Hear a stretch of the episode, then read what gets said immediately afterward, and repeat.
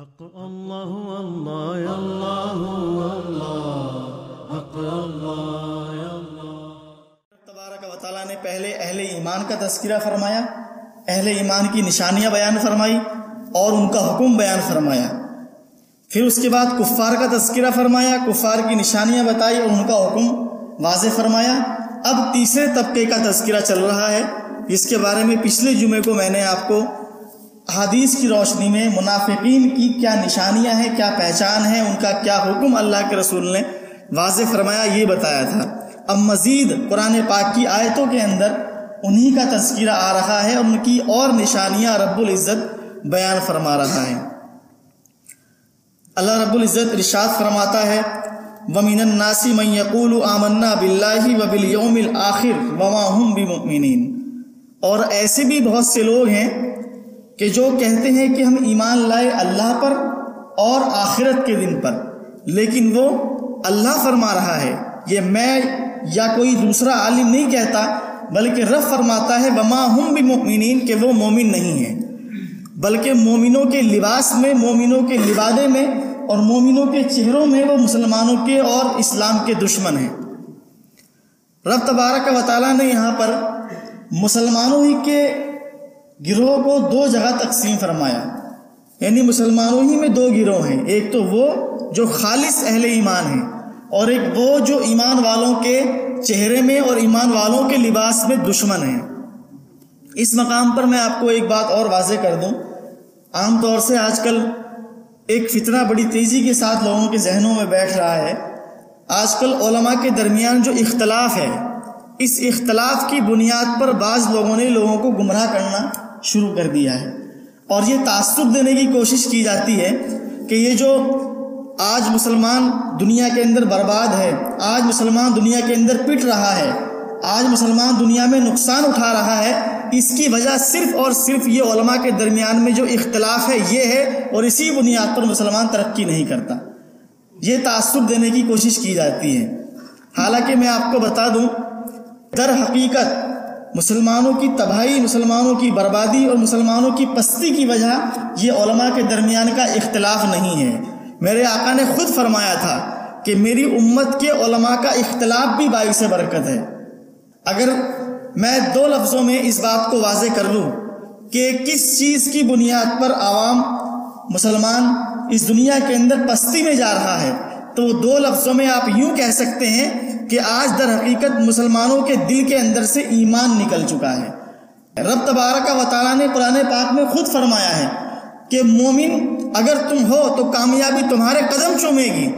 تو پتہ چلا کہ آج کا مسلمان در حقیقت مومن ہے ہی نہیں اور اسی بنیاد پر ساری دنیا سے پیٹ رہا ہے۔ ورنہ آپ تاریخ اٹھا کر دیکھیں تو تاریخ کے ہر باب میں آپ کو یہی ملے گا کہ اہل ایمان کی تعداد ہمیشہ تھوڑی رہی ہے۔ اسلام کی سب سے پہلی جنگ جنگ بدر۔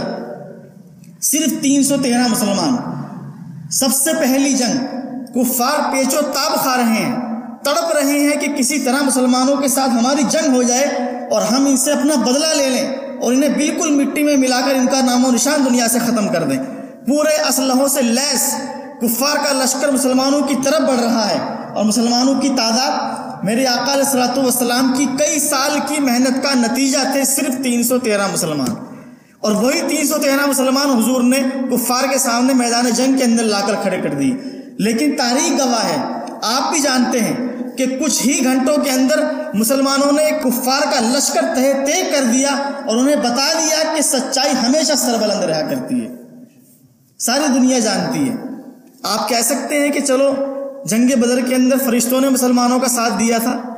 اسی لیے وہ تھوڑے تھے، اس کے باوجود بھی جیت گئے۔ لیکن کس کس جنگ کے اندر فرشتوں نے ساتھ دیا تھا؟ ایک دو جنگ نہیں، بلکہ آپ پورا اسلامک ہسٹری کا باب اٹھا کر پڑھیے تو آپ کو ہر جنگ کے اندر مسلمانوں کی تعداد مٹھی بھر نظر آئے گی۔ جنگ موتا کے اندر بھی مسلمانوں کی تعداد صرف پانچ ہزار تھی اور اس کے مقابلے میں یہودیوں اور عیسائیوں کے لشکر کی تعداد کئی لاکھ تھی۔ روم کی جنگ ہوئی۔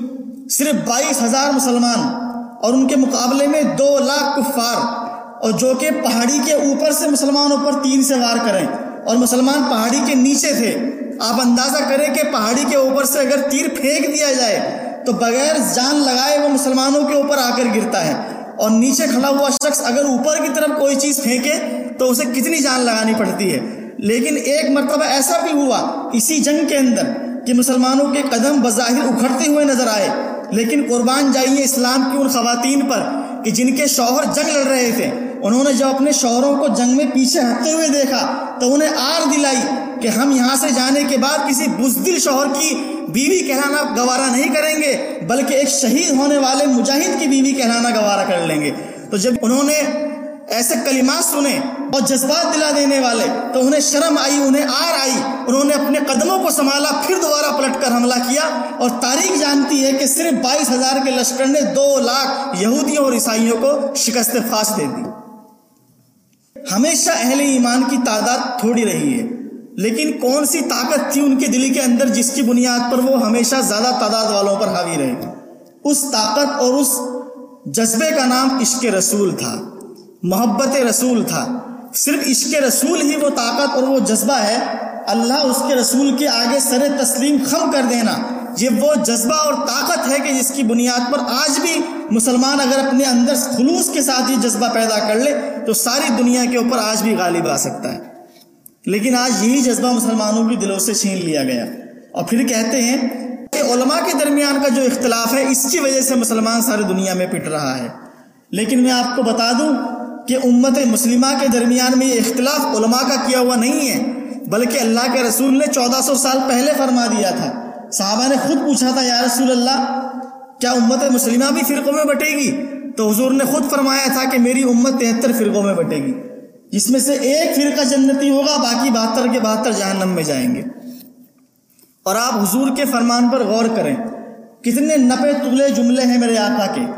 حضور نے یہ نہیں فرمایا صحابہ سے جب صحابہ نے پوچھا، یا رسول اللہ، کہ ایسے پرفتن دور میں جبکہ تہتر فرقے سامنے ہوں اور اس میں ڈھونڈنا ہو کہ جنتی کون سا ہے اور بہتر کی بہتر جہنمی ہے، تو کیسے تلاش کیا جائے گا؟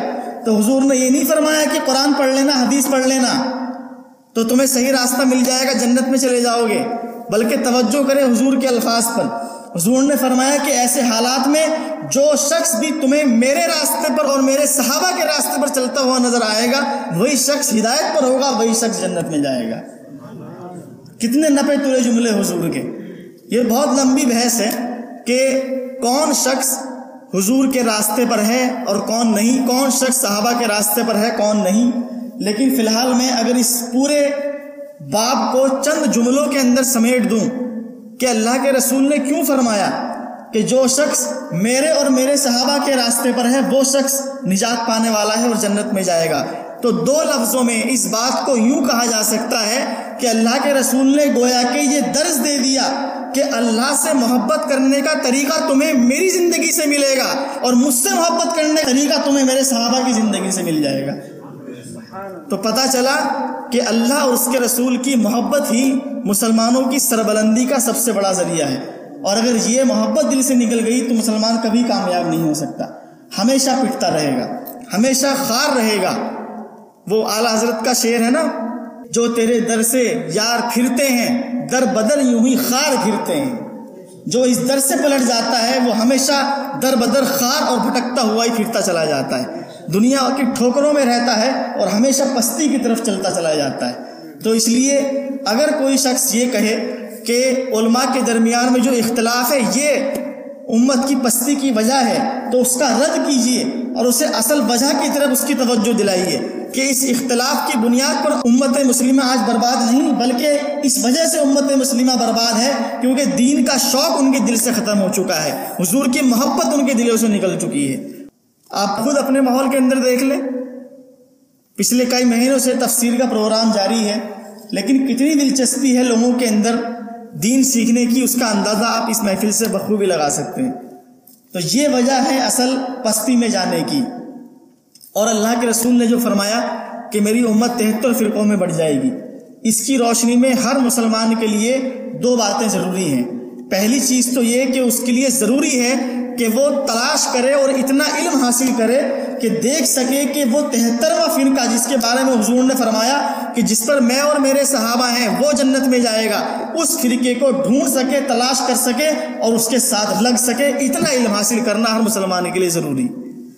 کیونکہ جب اسے پتہ ہی نہیں ہوگا کہ اللہ کے رسول کا اور صحابہ کا طریقہ کیا ہے، تو وہ یہ کیسے اندازہ لگائے گا کہ کون اللہ کے رسول کے طریقے پر ہے اور کون صحابہ کے طریقے پر ہے یا کون نہیں ہے؟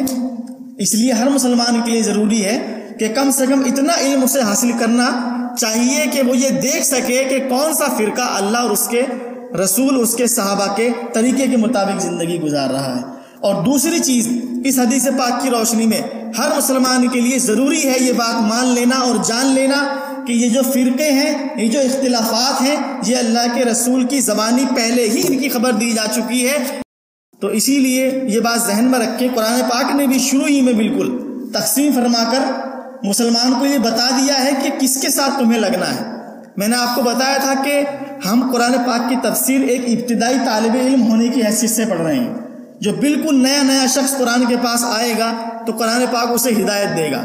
تو قرآن پاک نے بالکل ایک نئے شخص کو گویا کے پہلے اہل ایمان کا تذکرہ فرمایا، پھر اس کے بعد کفار کا فرمایا، پھر اس کے بعد منافقین کا فرمایا اور فرمایا کہ تمہیں اہل ایمان کے ساتھ لگنا ہے، نہ تو کفار کے ساتھ لگنا ہے اور نہ ہی منافقین کے ساتھ لگنا ہے، تبھی تم نجات پانے والے لوگوں میں سے کہلاؤ گے تو رب تبارک و تعالیٰ نے ارشاد فرمایا، ومن الناس من یقول آمنا باللہ وبالیوم الآخر وما هم بمؤمنین اور کچھ لوگ کہتے ہیں کہ ہم اللہ اور قیامت کے دن پر ایمان لائے، لیکن اللہ فرماتا ہے وہ مومن نہیں ہے۔ کیا کرتے ہیں؟ یخادعون اللہ والذین آمنوا وما یخدعون الا انفسهم وما یشعرون۔ کہ وہ دھوکہ دینا چاہتے ہیں اپنے حساب سے اللہ کو اور اہل ایمان کو۔ پچھلی بار بھی میں نے بتایا تھا کہ نہ تو اللہ کو کوئی دھوکہ دے سکتا ہے اور نہ ہی اہل ایمان کو۔ اللہ کو دھوکہ اس لیے نہیں دے سکتا کیونکہ اللہ عالم الغیب ہے، وہ دلوں کے راز بھی جانتا ہے۔ اور اہل ایمان کو اس لیے دھوکہ نہیں دے سکتا کہ رب تبارک و تعالیٰ نے ایسے اسباب پیدا فرما دیے ہیں کہ کہیں نہ کہیں کسی نہ کسی طریقے سے منافقین کی ساری حالت اہل ایمان پر ظاہر ہو جاتی ہے اور مومنوں کو پتہ چل جاتا ہے کہ کون منافق ہے اور کون مومن ہے۔ اس کی مثال بھی میں نے آپ کو پچھلے ہفتے دی تھی کہ امام صاحب کے پیچھے ایک شخص نماز پڑھتا ہے، باہر جا کر ان کی برائیاں کرتا ہے اور جس سے برائی کرتا ہے وہ امام صاحب سے بھی تعلق رکھتا ہے۔ وہ آ کر ساری بات امام صاحب کو بتا دیتا ہے کہ آپ کے بارے میں فلاں شخص کے فلاں فلاں خیالات ہیں۔ لیکن وہ شخص کمال کی بات ہے کہ اس کے باوجود بھی جب امام صاحب سے ملتا ہے تو اتنی محبت کا اظہار کرتا ہے، گویا کہ اس کا دل بالکل امام صاحب کی طرف سے صاف ہے۔ لیکن در حقیقت امام صاحب جانتے ہیں کہ اس کے دل میں میری طرف سے کھوٹ ہے۔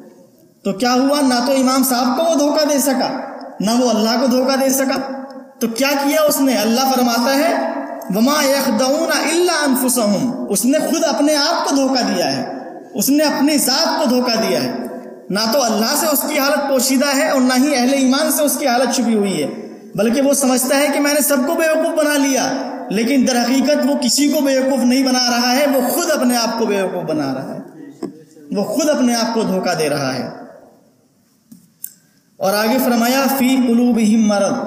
ان کے دلوں کے اندر نفاق کا مرض ہے۔ فزادہم اللہ مرضا۔ تو اللہ تعالیٰ نے ان کے مرض کو اور زیادہ بڑھا دیا ہے۔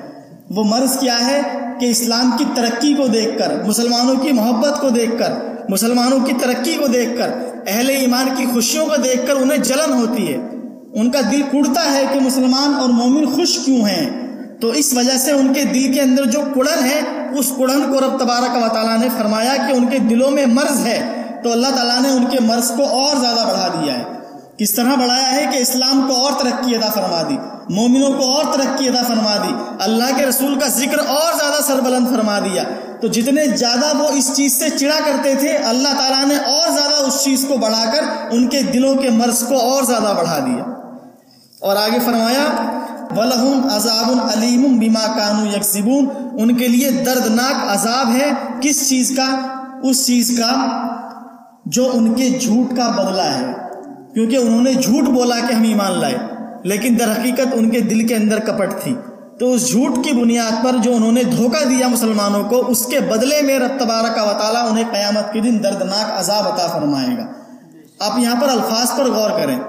اللہ تعالیٰ نے اس سے پچھلی، پچھلے رکو کے اندر جہاں کافروں کا ذکر فرمایا تھا، تو وہاں فرمایا تھا ولہم عذاب عظیم میں نے تفسیر کی تھی ان الزین کفر سواؤن علیہم انذرتہم ام لم تنذرہم لا یؤمنون ختم اللہ ولا قلوبہم وعلا سمعہم وعلا ابصارہم غشاوۃ ولہم عذاب عظیم کفار کے لیے اللہ نے فرمایا تھا ان کے لیے بڑا عذاب ہے لیکن جب منافقین کا تذکرہ ہے تو اللہ فرما رہا ہے وَلَهُمْ عَذَابٌ علیم کہ ان کے لیے دردناک عذاب ہے تو علماء فرماتے ہیں کہ منافقین کا عذاب جو ہے کفار سے بھی زیادہ سخت ہوگا کیونکہ ان کے لیے تو عذاب بڑا ہوگا لیکن ان کے لیے عذاب دردناک ہوگا اور انتہائی تکلیف دہ ہوگا۔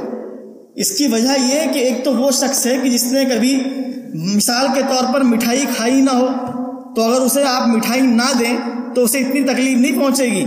لیکن ایک وہ شخص ہے جو ڈیلی مٹھائی کھاتا ہے۔ اسے پتا ہے کہ مٹھائی کا ذائقہ کیسا ہوتا ہے اور یہ کیسی لگتی ہے۔ تو ایسے شخص سے اگر آپ مٹھائی روک لیں اور کھانے کے لیے نہ دیں تو اس کی شدت نہ کھانے والے کے مقابلے میں ہمیشہ زیادہ ہوگی۔ کیونکہ اسے احساس زیادہ ہوگا۔ تو قیامت کے دن جب انہیں عذاب دیا جائے گا، جب جہنم میں ڈال دیا جائے گا، تو انہیں اس چیز کا احساس لاحق ہوگا کہ اللہ تعالیٰ نے ہمیں ایمان دیا تھا، ہمیں ہدایت عطا فرمائی تھی اور ہمیں طرح طرح کی نعمتوں سے نوازا تھا، ہمیں بار بار سمجھایا تھا۔ لیکن اس کے باوجود بھی ہم نے ان کی بات کو نہیں مانا۔ اگر ہم ان کی بات کو مان لیتے تو آج جنت میں جنتیوں کی طرح ہم بھی پھل اور ہم بھی کھانے کھا رہے ہوتے، آرام کر رہے ہوتے۔ لیکن ہم نے ان کی بات کو نہیں مانا اور اپنی گمراہی پر قائم رہے، اس لیے آج جہنم کے اندر ہمیں جلایا جا رہا ہے۔ تو اس لیے ان کی جو عذاب کا درد ہے، وہ اس سوچ کے ساتھ اور زیادہ بڑھ جائے گا۔ اسی لیے اللہ نے فرمایا، وَلَهُمْ عَذَابٌ علیم کہ ان کے لیے دردناک عذاب ہے۔ اور آگے فرمایا، وَإِذَا قِيلَ لَهُمْ لَا تُفْسِدُوا فِي الْأَرْضِ قَالُوا إِنَّمَا نَحْنُ یہ بھی ایک پہچان ہے منافقوں کی کہ منافقت جو ہے وہ فساد کا باعث بنتی ہے۔ ایک شخص دوغلا رویہ اختیار کرتا ہے، وہ نہ تو اس پخش کے ساتھ ہے، نہ ہی اس پخش کے ساتھ ہے۔ دونوں طرف دوغلا کردار ادا کرنا یہی جو ہے فساد کی جڑ ہے۔ یا تو آدمی وہ شیر کہا ہے کسی نے کہ دو رنگی چھوڑ دے، یک رنگ ہو جا، سراسر موم یا پھر سنگ ہو جا۔ تو ایک رخا آدمی کبھی بھی جھگڑے کی وجہ نہیں بنتا۔ تم اپنے دین پر، ہم اپنے دین پر۔ تم اپنے راستے پر، ہم اپنے راستے پر۔ لیکن جو شخص دوغلا کردار ادا کرتا ہے، اللہ رب العزت فرماتا ہے کہ یہ دوغلا کردار ہمیشہ فساد اور جھگڑے کی وجہ بنتا ہے۔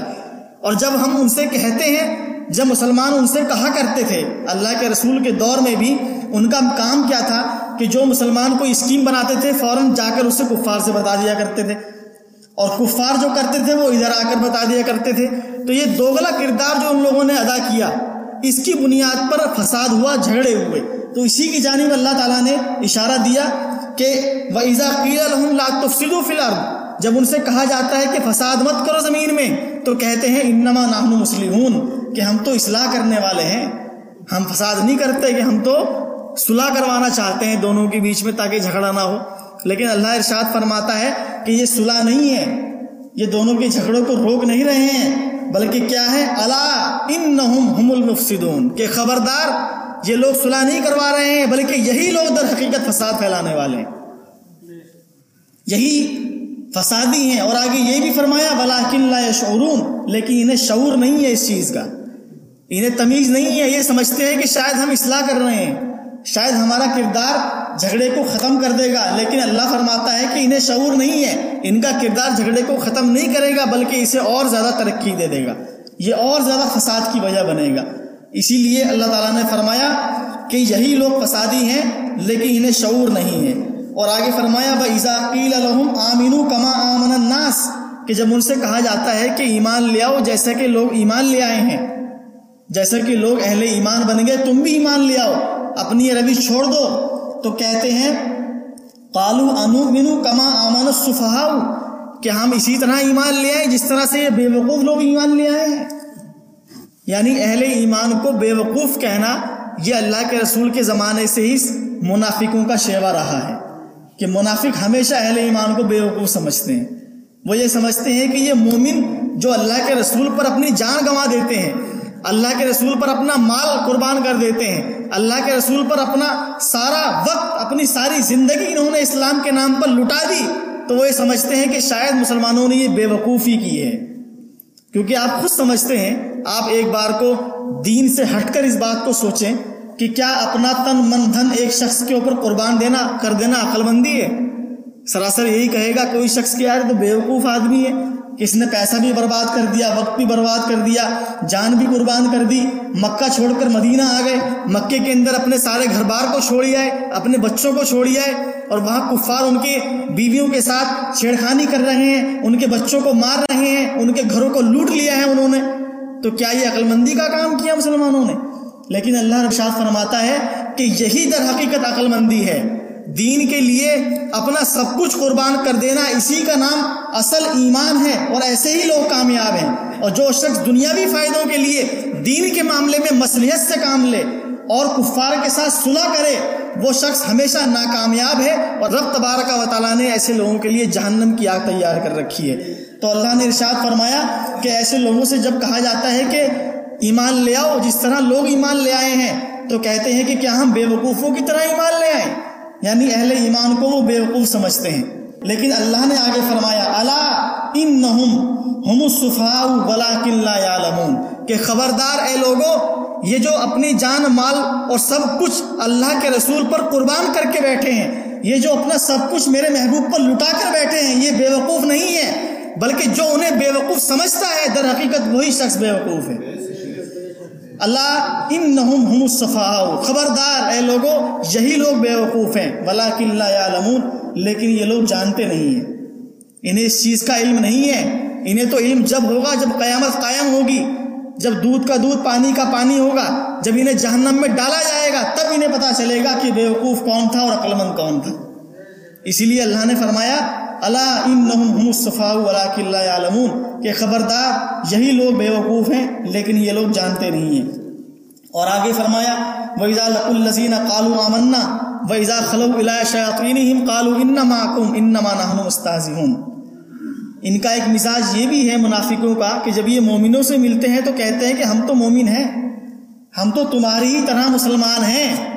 لیکن جب اپنے شیطانوں سے ملتے ہیں جب مومنوں کے سامنے نہیں ہوتے، اپنے دوست و احباب کی مجلس میں ہوتے ہیں، تو کہتے ہیں کہ ہم تو ان سے مذاق کرتے ہیں، ہم تو ان کے ساتھ نہیں، ہم تو تمہارے ساتھ ہیں۔ تو یہ منافقوں کا مزاج ہوتا ہے۔ آج بھی اس مزاج کے لوگ دنیا کے اندر پائے جا سکتے ہیں۔ کہ جب اہل ایمان سے ملیں گے تو کہتے ہیں ہم تو تمہارے ساتھ ہیں۔ جب اپنے شیطانوں سے ملیں گے تو ان سے کہتے ہیں کہ ہم تو تمہارے ساتھ ہیں، ہم تو ان سے مذاق کرتے ہیں۔ تاکہ انہیں دھوکہ دیا جا سکے، ان کی محبت کا جھانسا دے کر ان کے اندر گھسا جا سکے، ان کے رازوں کو معلوم کیا جا سکے۔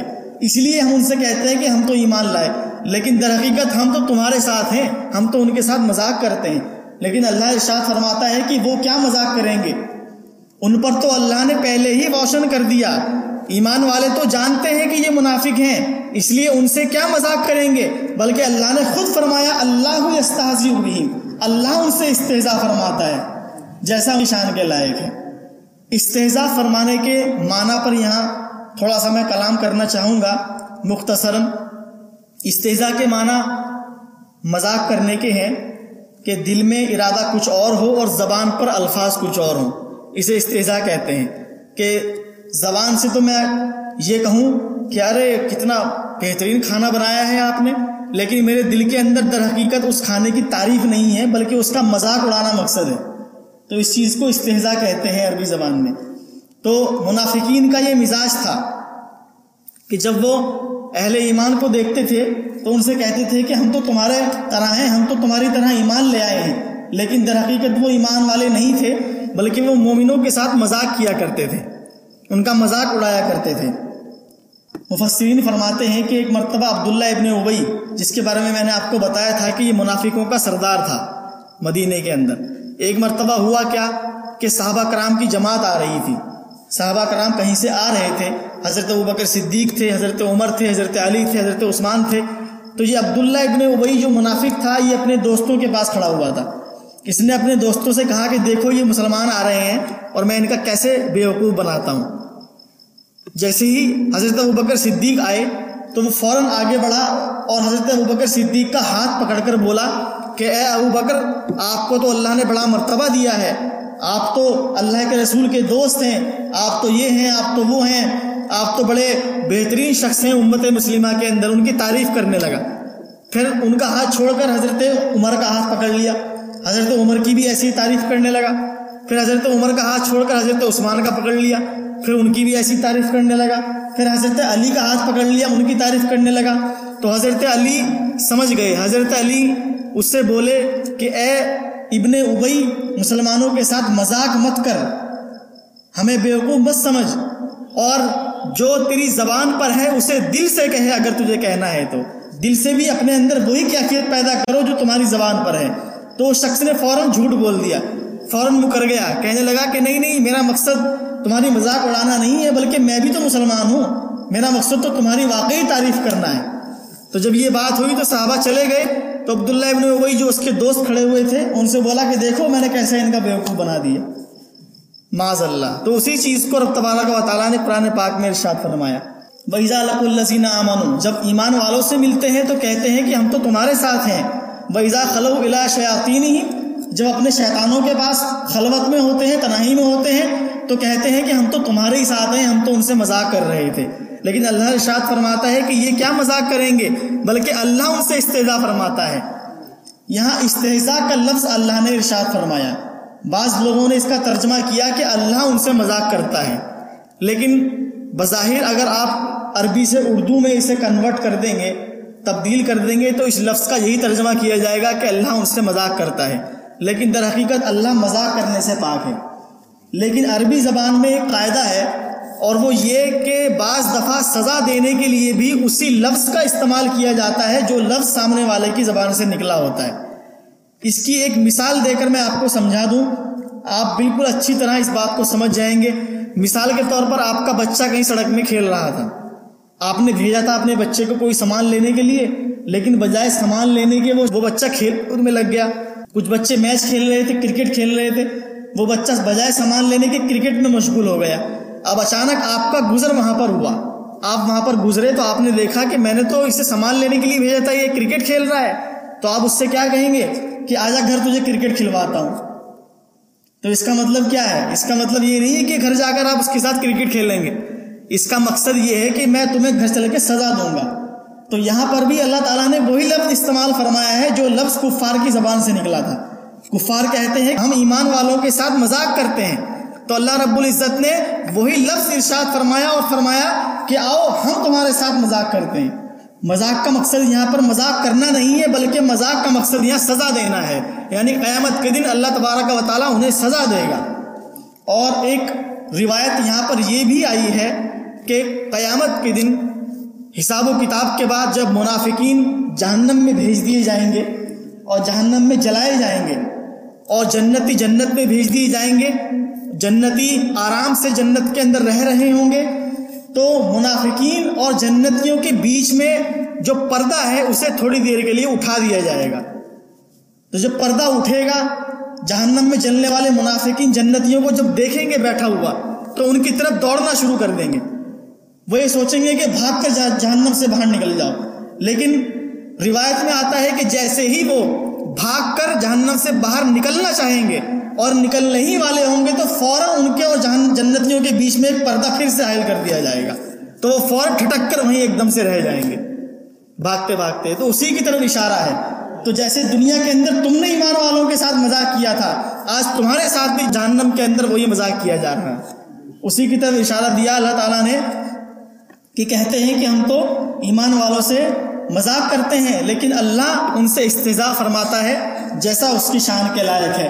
وہ یہ مدعم فی تغیان یام اور اللہ انہیں ڈھیل دیتا ہے کہ وہ اپنی سرکشی کے اندر بھٹکتے رہیں۔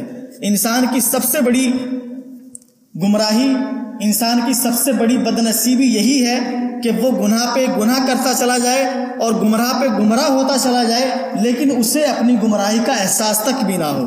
اسی کی طرف اللہ تعالیٰ نے ارشاد فرمایا کہ ایسا کردار جو ہے، جو منافقانہ کردار ہے، یہ انسان کی عقل پر ایسا پردہ ڈال دیتا ہے کہ انسان گمراہی میں اتنا آگے نکل جاتا ہے، لیکن اس کے باوجود وہ یہی سمجھتا رہتا ہے کہ شاید میں ہی حق پر ہوں۔ اسے کبھی احساس ہی نہیں ہوتا اس بات کا کہ میں گمراہی پر ہوں۔ اسی کی طرف اللہ نے ارشاد فرمایا کہ اللہ نے انہیں ڈھیل دے رکھی ہے۔ وہ سمجھتے ہیں کہ شاید ہم ہدایت پر ہیں، ہم نجات پائیں گے اور انہیں کبھی بھی پلٹنے کا احساس ہی نہیں ہوتا۔ لیکن اللہ تعالیٰ فرماتا ہے کہ وہ گمراہی پر ہیں اور اللہ تعالیٰ نے انہیں ڈھیل دے رکھی ہے تاکہ وہ اس چیز کو محسوس ہی نہ کر سکے اور نہ ہی انہیں کبھی توبہ کی توفیق ہوگی۔ وَيَمُدُّهُمْ فِي طُغْيَانِهِمْ يَعْمَهُونَ اور اللہ تعالیٰ نے انہیں ڈھیل دے رکھی ہے کہ وہ اپنی سرکشی کے اندر، اپنی گمراہی کے اندر بھٹکتے چلے جائیں۔ حق الله الله يا الله الله حق الله